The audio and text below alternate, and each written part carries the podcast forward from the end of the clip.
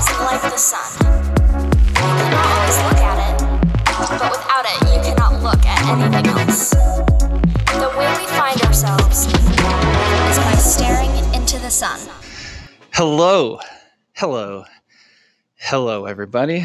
I'm here with my beautiful brother, who's going to tell you who he is. I'm great at these intros. First of all, hello. We're so glad that you're here. Uh, welcome to another episode of Staring Into the Sun. I'm Rob Gibson. I'm a psychologist hailing from Denver, Colorado, and I'm joined by my beautiful brother, John Gibson. Robbie and I just had a talk before. I, I wanted to introduce myself, but I'm John Gibson. I'm a pastor uh, and the other half of this mind-heart duo, and we're going to plumb the depths of the intersections yeah. of the mind and heart and the explosion that yeah, I was using. Therein. I was unconsciously using some uh, behavioral uh, re- feedback for you to to let you know that I should do the introducing all the time because I do it so terribly. That's that's simple speak for he manipulated me. Yes, yeah, I didn't do it on. We purpose. Can talk about that on another episode of okay. Staring Into the Sun. yeah, well, well, welcome. We're so glad you're here. Yeah. Thanks for joining us. Uh, we're here to talk again today. Uh, and as a reminder, if you like what you hear, definitely subscribe. Download. Download those things. Download the suckers. Let us know you're listening. Um, we'd we'd also like to hear from you. Uh, Staring Into the Sun podcast at gmail dot com or communicating with us on socials, liking, sharing, giving us input. We'd love to hear from you. Um, and uh, thanks for joining us today. So, John, what, what are we talking about today? Villains, villains. I was uh, we, our conversation. I know when I know it's there's no song. I just kind of spontaneously sang that. Um, but what. So I was a big gamer growing up, and, and my brother Rob too. We, we both play games, and um, I was a big fan of the games where you could decide your own destiny, right? And you could either be really nice, and you'd start to develop a nice bright glow around you as the heroic, I was always the good character, yes. kind of always the good radiated from your body, or you could do the opposite and be the villain. And for whatever reason, so as a pastor, don't judge me, but I am just fascinated with the villainy. Uh, I love playing the villain in the games. I love treating people like dirt in video games. Let's be clear, in video games. I also love villains um, from the Marvel Universe. I'm a big uh, Marvel geek and D C geek. And I, I, for whatever reason, I don't know. I just love, I also love a good anti-hero story. Um, a great book series I, I love is The Magician King. It's just, just a great anti-hero, just people full of mess and brokenness, and they kind of do the heroic things. But I love uh, villains, you know, uh, Doomsday, and I like um, we we just went and watched uh, Venom, who's kind of like an anti-hero, you know, and all kinds of, you know, great uh, Thanos. You know, when I grow my beard out a little bit, you can't really see me unless you're watching this on YouTube. Someday when we put these on YouTube, I, when I grow my beard out, I can kind of get a Thanos-esque kind of face shape, but. Villains, and I'm I'm curious.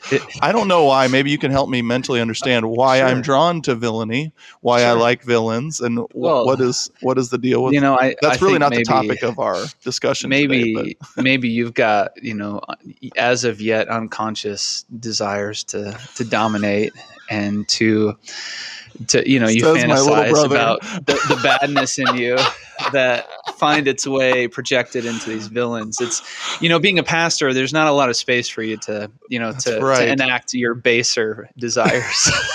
I have, I, yeah, I tend to have to be good all the time. You know, sometimes it comes out. Every once in a while, I'll get a sermon on a Sunday where I can really lay in. You know, like. You know, that reminds me of of the uh, uh, you know, I I was always the good character, and I lived in a fantasy in my own mind too as well.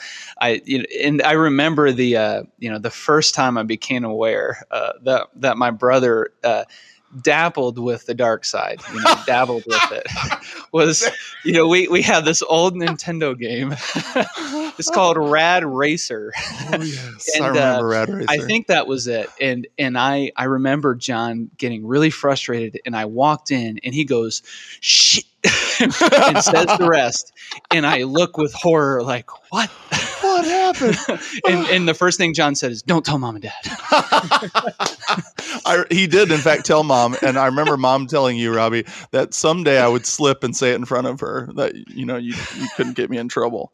So I, I have well, I have thus since uh, left my villainous ways. But I do on occasion play a video game and play a darker character for for whatever. Well, well, and and I think, well, I don't know what I'm getting at there, but I yeah, I think I I grew up in a you know in, in a little bubble that you know that that uh, I think you were probably more on the right track of of trying to get in in touch with uh, in touch with villainy, um, and uh, maybe maybe that's part of the reason why I had some issues with explosive anger is because I wasn't very Just I wasn't in, very yeah I wasn't in touch with my with my darkness at all, and oh. so I think you were probably on the right track. Yeah, generally a healthier person. No, I'm that, totally kidding. Yeah, yeah.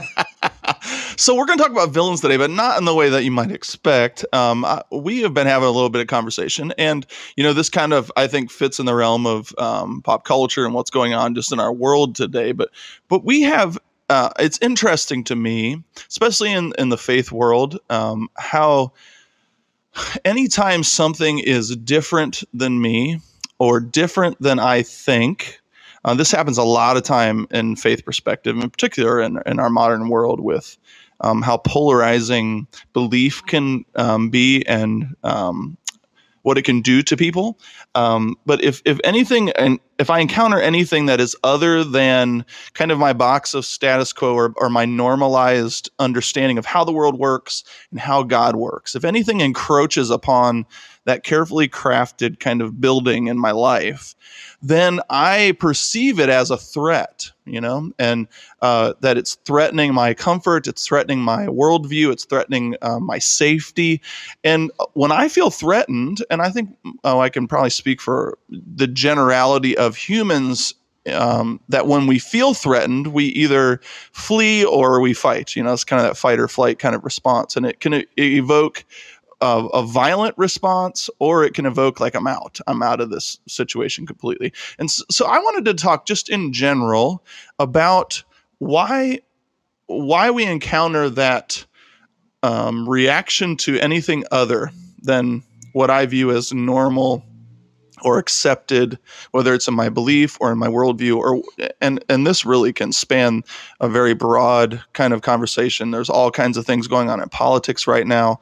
Um, the whole deal with COVID and not to vaccine or to or to vaccinate, and um, all the way down to religious, um, Muslim or Christian. Uh, you know, uh, I mean, it's a it's a huge, vast topic. But but it's interesting to me how anybody other than Uh, the people who look like me, think like me, and believe like me can so quickly and easily become villainized as a threat to me as a person and to what I believe.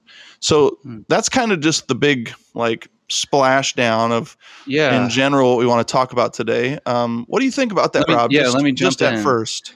The the I mean the initial thought I have is I, I think that the I don't I I don't know if I thought about this Uh, enough to know for how long I think it's been this way, but certainly the the red versus blue um, uh, contemporary politicians have definitely taken advantage of this fact um, that that that we will respond to.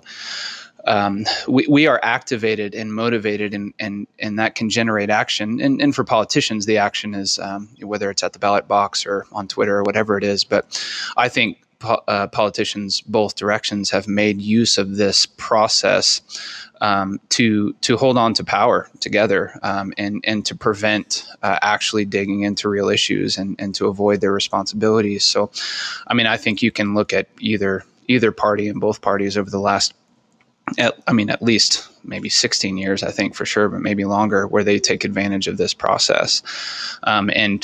And and we pit ourselves against each other, um, which means that then they can remain uh, unaccountable um, uh, in the long run. So, um, so that was my first. I think that that's definitely something very obviously present.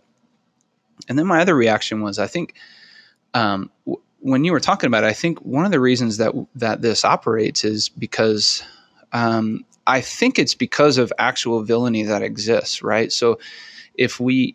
you know, if we're aware, not just in our conscious mind, but in our in our biology, we're aware that um, nature can do this, but nature does it kind of randomly, um, or nature will do it when we don't respect it. Um, uh, but humans have a, like the distinct and unique potential of being malicious and malevolent. And so when it's possible that someone around me could actually really hurt me if I don't accurately read the situation, um, that that's uh, that's a reality that we respond to. And I think one of the ways that we insulate ourselves from that potential reality is we we create a safe group. Um, we create a community where we trust each other. And and that means things like, um, you know, visual cues, but that also means things like belief cues and things like that, I think, where we where there's some value to, uh, you know, finding ourselves in tribes or communities um, so that we can protect ourselves together. Now, as you're talking, the, the problem is, is that uh, we well, the problem is when we're wrong. Right? Like when when I'm determined that my neighbor is my enemy and I'm actually wrong, um, and then uh, I behave in ways that, uh, well, uh, make them feel like I'm an enemy to them, and then they behave in ways that look adversarial to me, um, and then we have this mutual escalation um, that, you know, can become quite disastrous. So I, I, I think it starts from a place of us trying to find security um, because of the potential reality of of violence and malevolence. Yeah, so I hear you saying there's there's there's a normal and probably a, an effective built-in kind of system within ourselves to protect ourselves uh, against anything that's perceived as a threat. Mm-hmm. And um, I, and the more that we gather together with like-minded people who we feel safe with, the more we mm-hmm. can kind of escalate the potential of of anyone looking differently than that. Um, kind of being ganged up on, or fe- maybe even feeling. I think maybe the larger The larger the group we're a part of, probably the more confident or brass we are um, to stand up to something that opposes the held beliefs of the community too. You know, I I wonder if that's kind of mm. true. I, I you know, in the Christian world, I just cringe so often because I I see these overarching situations that happen in the world that that you know I don't stand for as a Christ follower. Yet I get roped into because of uh, the universal community of Christianity or evangelicalism in, in the world, and uh, it's a it's oftentimes a, a barrier that I kind of have to get over with people before I can even begin to talk to them about what it means to authentically just follow Jesus in the world. Um, oh, like are you saying like, you know, say somebody meets you and they find out you're an evan- evangelical pastor, th- there's automatically narratives about you based yeah, off of the broader group. Whether I've been a part of them or not, you know, I'm just, I've been lumped into this greater community that, you know, a lot of times I think speaks outwardly with confidence because of the, the, um, oh, what's the word?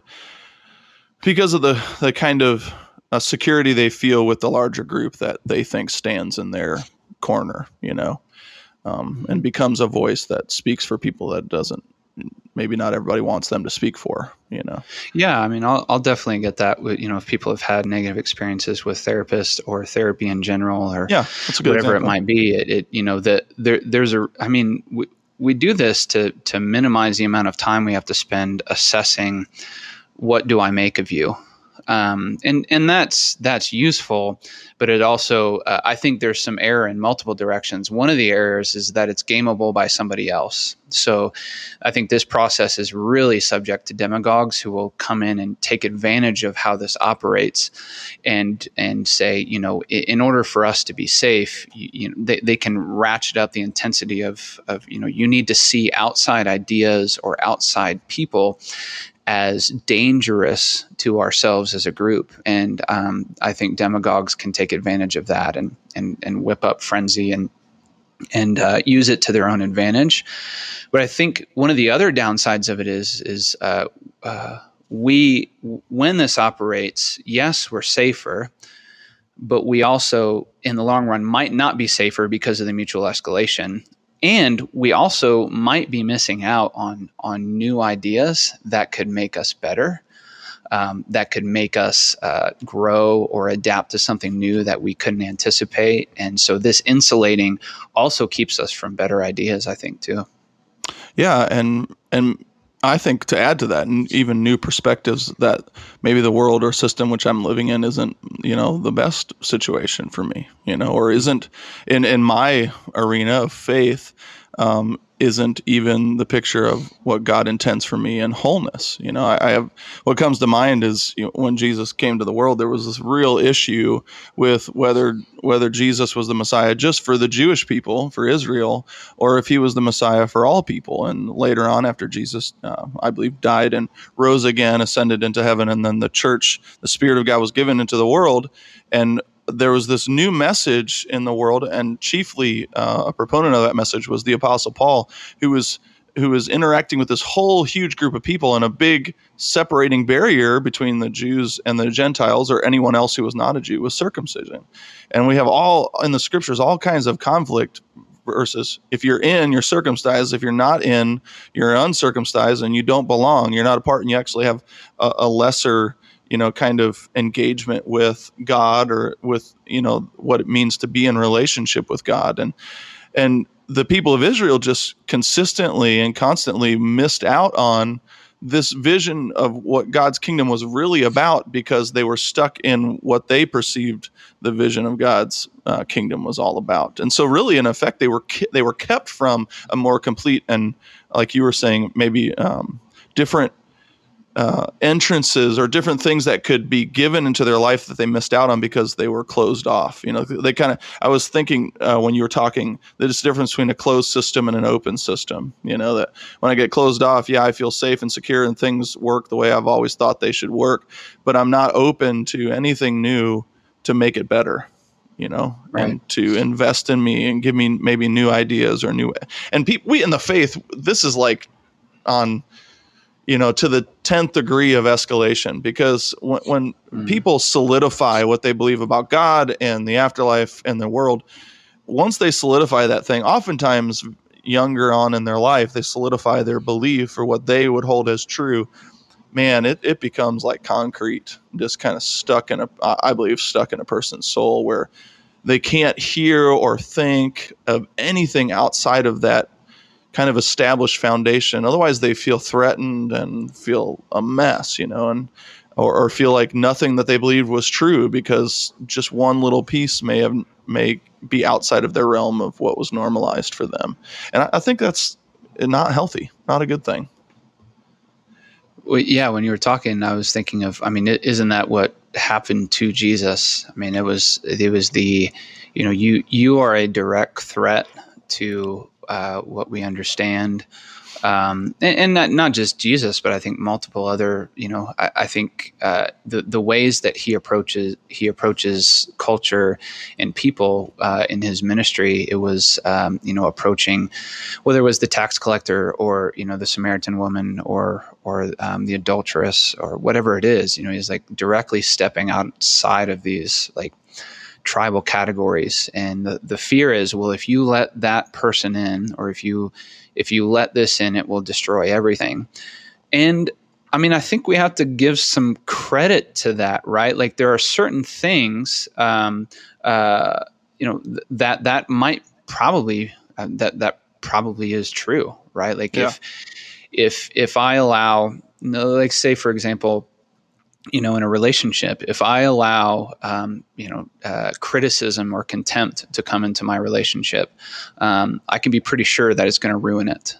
Um, and so there are things we need to defend against. But I, I think the, me- you know, one of the messages of Jesus's life is that, well, we're, you're you're not always seeing clearly about what you're what you're defending against and what you're keeping out. Um, w- one of the most meaningful, uh, as I think of this, a meaningful part of my own personal spiritual journey is um, one of the messages I got up, uh, I got growing up, and I don't remember exactly where it's from, um, but I remember when I was talked to about the um, the Mormon Church, Church of Jesus Christ of Latter-day Saints. I, I remember being told messages of, you know, that, you know, that's a cult, and, you know, they have ideas that are antithetical to, um, you know, cr- uh, Protestant Christianity. Um, and I remember exper- hearing that and, and feeling like it's not just the ideas that I need to stay away from them. It's the people. Right. And, and then as, you know, as I journeyed and had my own spiritual, um, uh, transformations and difficult times, uh, one, one part of my own personal growth was I, I interned at Brigham Young University in their counseling center. And then also currently, uh, some of my best friends are Mormons. Um, and I have been challenged to grow spiritually as a result of my relationships with them. And I think, Uh, what I've what I've come to discover is I can have a different belief than them about afterlife or about what happened before we were born, things like that, and that those can be uh, those can be elements that we can find accommodation and still be connected with each other, and I can learn and grow from them, and they can learn and grow from me. Whereas if I would have held to my kind of tribal past perspective, I would have. Uh, I would have uh, been much different in my approach to those relationships, um, and they wouldn't have been able to flourish because of it. I think this is we're maybe getting on something I th- I feel like is really important, because in life, and I agree with you, there there are times when when we need to have a closed system, right? There are times when when outside influences um, can pose a, a very real threat to us or to our mental mm-hmm. well-being or our spiritual well-being. But there, mm-hmm. there's also times um, when that's not healthy, and when we do, when we need to hear outside ideas, and we need to engage with um, people who are outside of our our norms and our experience of mm-hmm. culture and life, and that's all really good. I think where we struggle as humans is how to how to discern when those. Like to, to discern the difference between the two, and how do I? So how do I know uh, as a person mm-hmm. when when I should keep some influences out of my life? You know, how, uh, how do I know when I've gone too far and I'm just protecting my own comfort and security, and um, I'm not open to new challenges and, and new experiences with other people, and and appreciating uh, folks who believe differently or live differently than me for.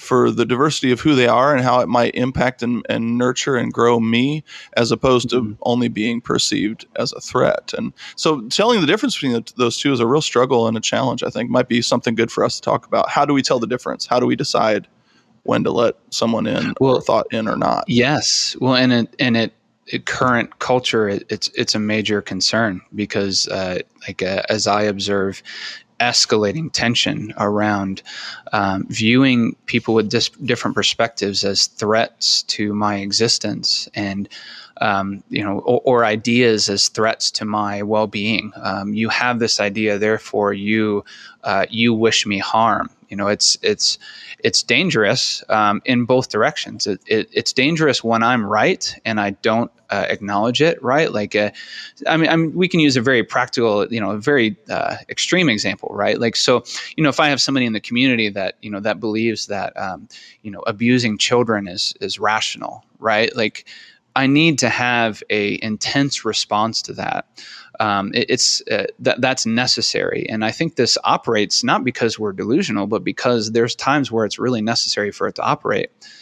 But then there's times where it, where we're wrong, right? And we have this perspective that if if I let you near me with that idea, you're you're going to cause harm to me or to a, you know people, and and that that's like escalate. It, it's very clearly what you're saying is needed. We need to have a better way of tracking. Uh, what are situations that I need to lean into, and what are areas where I need to be insulated? Um, and I think what what we're hearing uh, externally, messages from from politicians uh, are, are prime culprits of this, but it definitely can come from the pulpit. Um, it can come from uh, media figures, musicians, wherever it comes from, that says, no, the answer is to listen to me.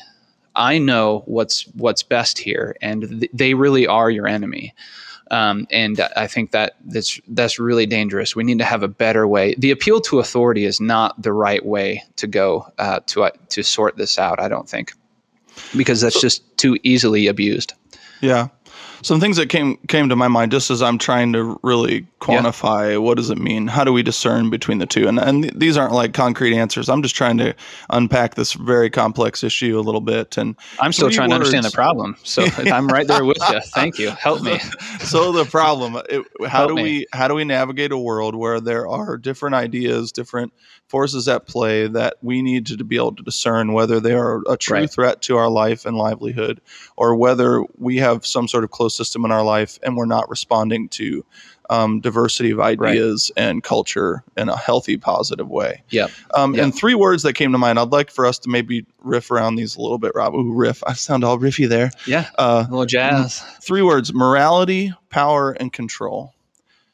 And so the first thing I thought about was, I think at the base level of deciding whether something's a threat or not, and your example kind of brought that morality word up to me. And morality is a, r- a real tricky one, because obviously we can have different definitions of what is morally right and what, what isn't. And in a, in a world of tolerance um, and uh, communication, that r- your truth is your own and what you make of it, it, it really can uh, create a space and a culture in which morality is kind of abstract, you know, or or uh, dependent upon what you think about it. But but I think at the at the bottom layer of this thing, there, there has to be a discussion about what is just morally right and good and what is, is not morally right and good. And at some level, I think that should play um, play into our decision about what we let, let into our lives and or what we let influence us. Um, and again, this is a, a big part of my faith journey and just what, what, what I think a lot about as a pastor for a person who's trying to navigate how to live a life that I believe Jesus invites us to. There's a lot of this decision-making where we have to uh, ask God who, who abundantly gives, I believe it says in Ephesians, who abundantly gives us wisdom when we ask for it, to be able to discern what, what is morally right in my life and what isn't, and how do I walk into a life of wholeness and flourishing by living out these ways of moral goodness, as opposed to living uh, with and in ways of, of the opposite of that, which brings about, I believe, destruction and pain and brokenness in our life. So let's talk about morality for a second. You know, how do we let that inform what we let in and what's good and what's bad? Who's a villain? Who's not a villain in terms of how we navigate well, this? Well, I think that's why we love we love good films, is because they're trying to elucidate what this might be, like foundational values or morals. And um, I think my initial reaction was, well, that would have to be the, anywhere you land would have to still be open to um, wrestling or critique, because the thing I mentioned before, like um, power comes into play with morality, because uh, certainly um, po- uh, demagogues, dictators make use of moral arguments to further their projects of destruction and death and uh, abusing power. So, um, but I think I, I think there's probably, you know, from film or from uh, text or religious text, I mean, I think we can land on, you're right. I mean, like one example that came to my mind was uh, uh, not living by deception, right? Telling myself and other people the truth. Um, when when you examine that and the fruit it bears, that that tends to be a really solid moral foundation. And if if somebody's asking me or, or saying to be a part of this group, you need to tell lies um, to yourself and to other people. Um, I can only think of very few situations where I'm okay with that. You know, if I'm lying to, uh, you know, to slave traders that I have, you know, um, you know, a runaway slave in my in my basement. I we lived in Ohio. We were on along the um, um, the uh, the railroad, the Underground Railroad for for slavery leaving the South, and there were places you could visit. Right, I could see that as a time where lying makes sense. Right. But generally, the moral of not lying, um, of telling the truth, is probably one we can land on. Um, but yeah, I agree with you. If if we can together as a, and I think this is a real challenge, is uh, how how do we do that together? How do we land on moral foundations? And um, you know, how do we decide that? Like the church is a really good example of that. We have scripture, um, and and that's like accumulated wisdom about morality. But right now, what what about questions that were never asked in history, right? Like a good one would be, and I, we can't, we don't have time to go into this, but a good one would be sexuality, right? For all of human history, um, in order to have childbirth, um, you needed to be married or needed to be, well, having, you know, you needed to be with a person of the opposite sex. And and now because of science, we have childbirth capability for a variety of ways. And and what is, you know, what, how, how do we wrestle with that? And the church is wrestling with that right now in a lot of places. What do we do with morality in light of some of this new information? Is it a place where we hold? Is it a place where we consider new information? And uh, I think that's a great example of just this issue you're talking about. It's, it's not clear cut. Yeah, and and the, the issue of truth is a tough one, you know, especially when we talk about it in the context of just faith or or other faiths or folks who don't hold to a faith, you know, and uh, a baseline morality. I think no matter how how you shake it, eventually finds its way to some sort of uh, authority in your life, uh, whether that's a divine authority, a God. Uh, or person or divinity in your life or or some other authority in your life that's determining Parent. what truth is for you. I, yeah. I do think we don't give enough credit to, though, as humans, and I believe this about who, who we are as created people, who I believe were created by uh, one God uh, G- in Jesus, was enfleshed in the world, and we experience his spirit at work in us. But I believe that we have an intuitive ability as humans. You were kind of talking about truth.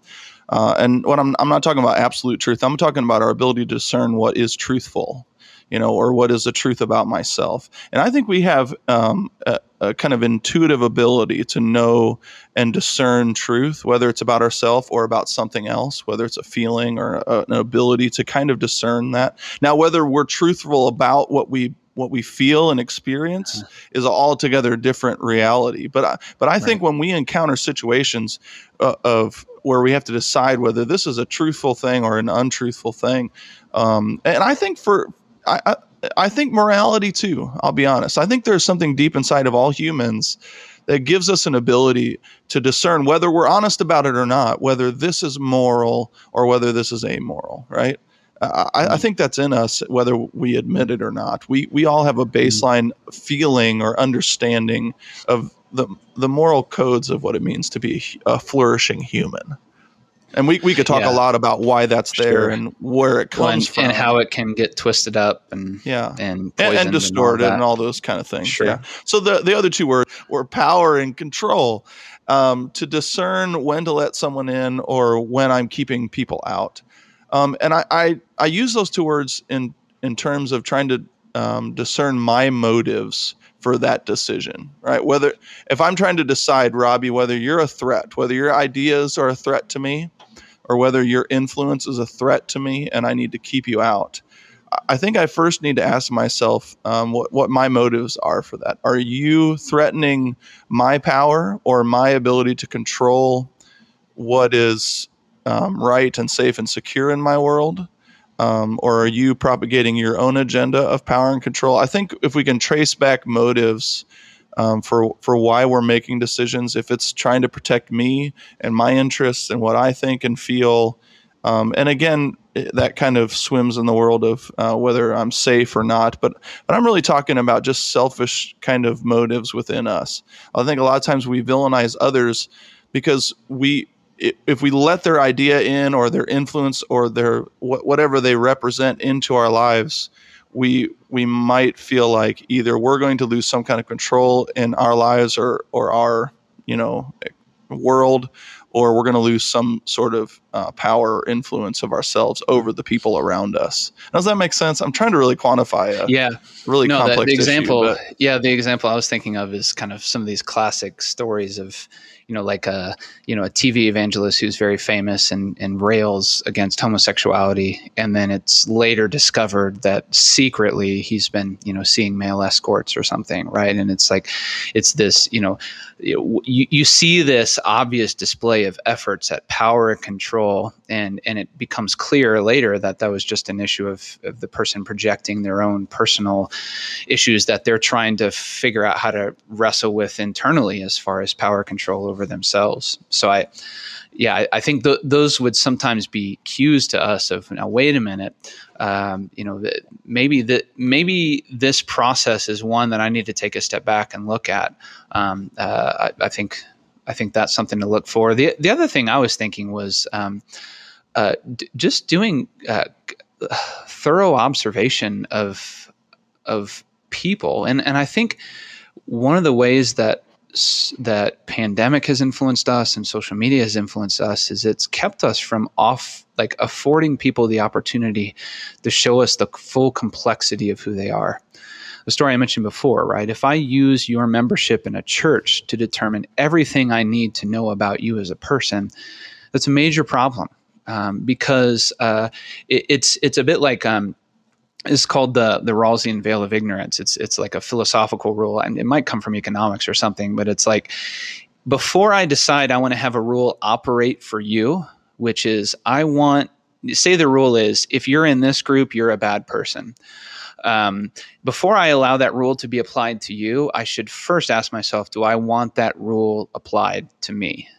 Because I know for myself, I sit with me. I'm a complex human. I have a variety of ideas.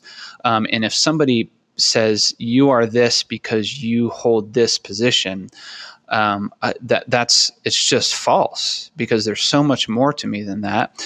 And I think one of the, one of the targets is when it comes to human relationships, we just need to take a risk to get to know each other better. Now, that doesn't mean you open yourself up to actual injury. You know, maybe you don't invite the person by sharing deep parts of yourself with them. I encourage people, you know, observe how people behave first. Get a sense of what they do with less risky information before you open yourself up further.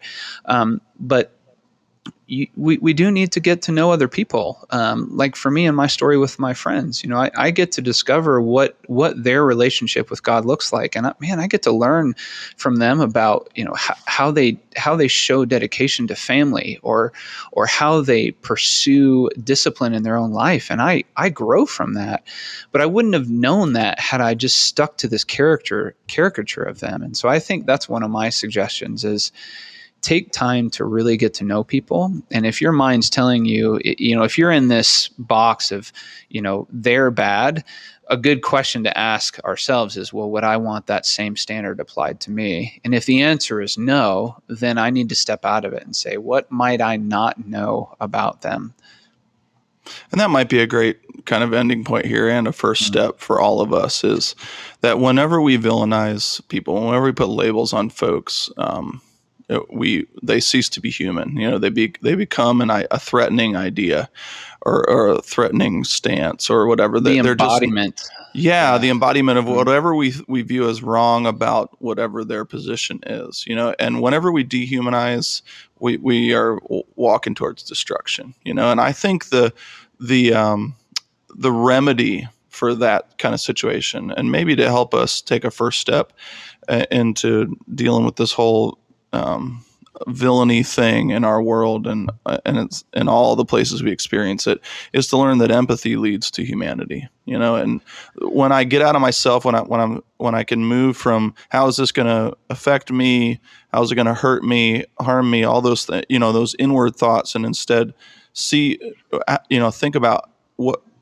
What does it look like to think like that person, to feel like that person? What's their situation going? Whenever when I turn this the trajectory of my thinking towards other people, I, I create they become human again, and I I see their story. I begin to see their motives differently as as just the lie that they're trying to harm me, and instead trying to understand where are they coming from, and where are these ideas that they have coming from? What do they got going on in their mm-hmm. life? Because empathy yeah. leads to humanity, and there's nothing dangerous about empathy, because like you said, Robbie, we can we can process. You know, we can sit back and observe and empathize and allow ourselves to really see the humanity of the people behind the ideas that we villainized, and maybe in the observation learn something.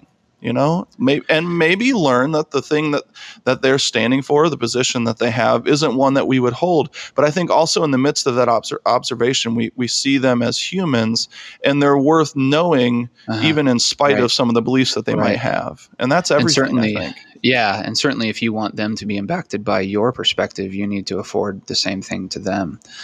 Um, that, man, we... Like, the, We need to talk again about this, empathy and relationships, because I think there's so much here that then gets um, it gets uh, built out at scale. And I think if we can do it well right in our immediate spaces, maybe it can extrapolate at scale so that the temperature and the volume can get turned down, and we can actually get about solving really complicated problems like getting along with each other and a, a variety of other things. So empathy, yes. Yeah, maybe yes. One more practical help too, because I oftentimes when I talk about empathy in church, because we wonder, well, how do you do empathy? Like what, where does that start? I think oh, a I real, a real practical first step, and Robbie, you can maybe give your uh, psychologist viewpoint on this, but I always tell people, if you want to empathize with somebody, start with the first step of just listening. that empathy mm-hmm. begins with hearing. And if your ears aren't open, you'll never be able to empathize with anybody. So just begin by mm-hmm. listening. Yeah, hearing to understand, not to mm-hmm. formulate your response back. I, I usually yeah. say, you know, imagine they're trying to they're trying to show you something and put it into your hands, and and you you want to see it like they're trying to communicate it to you, just to understand.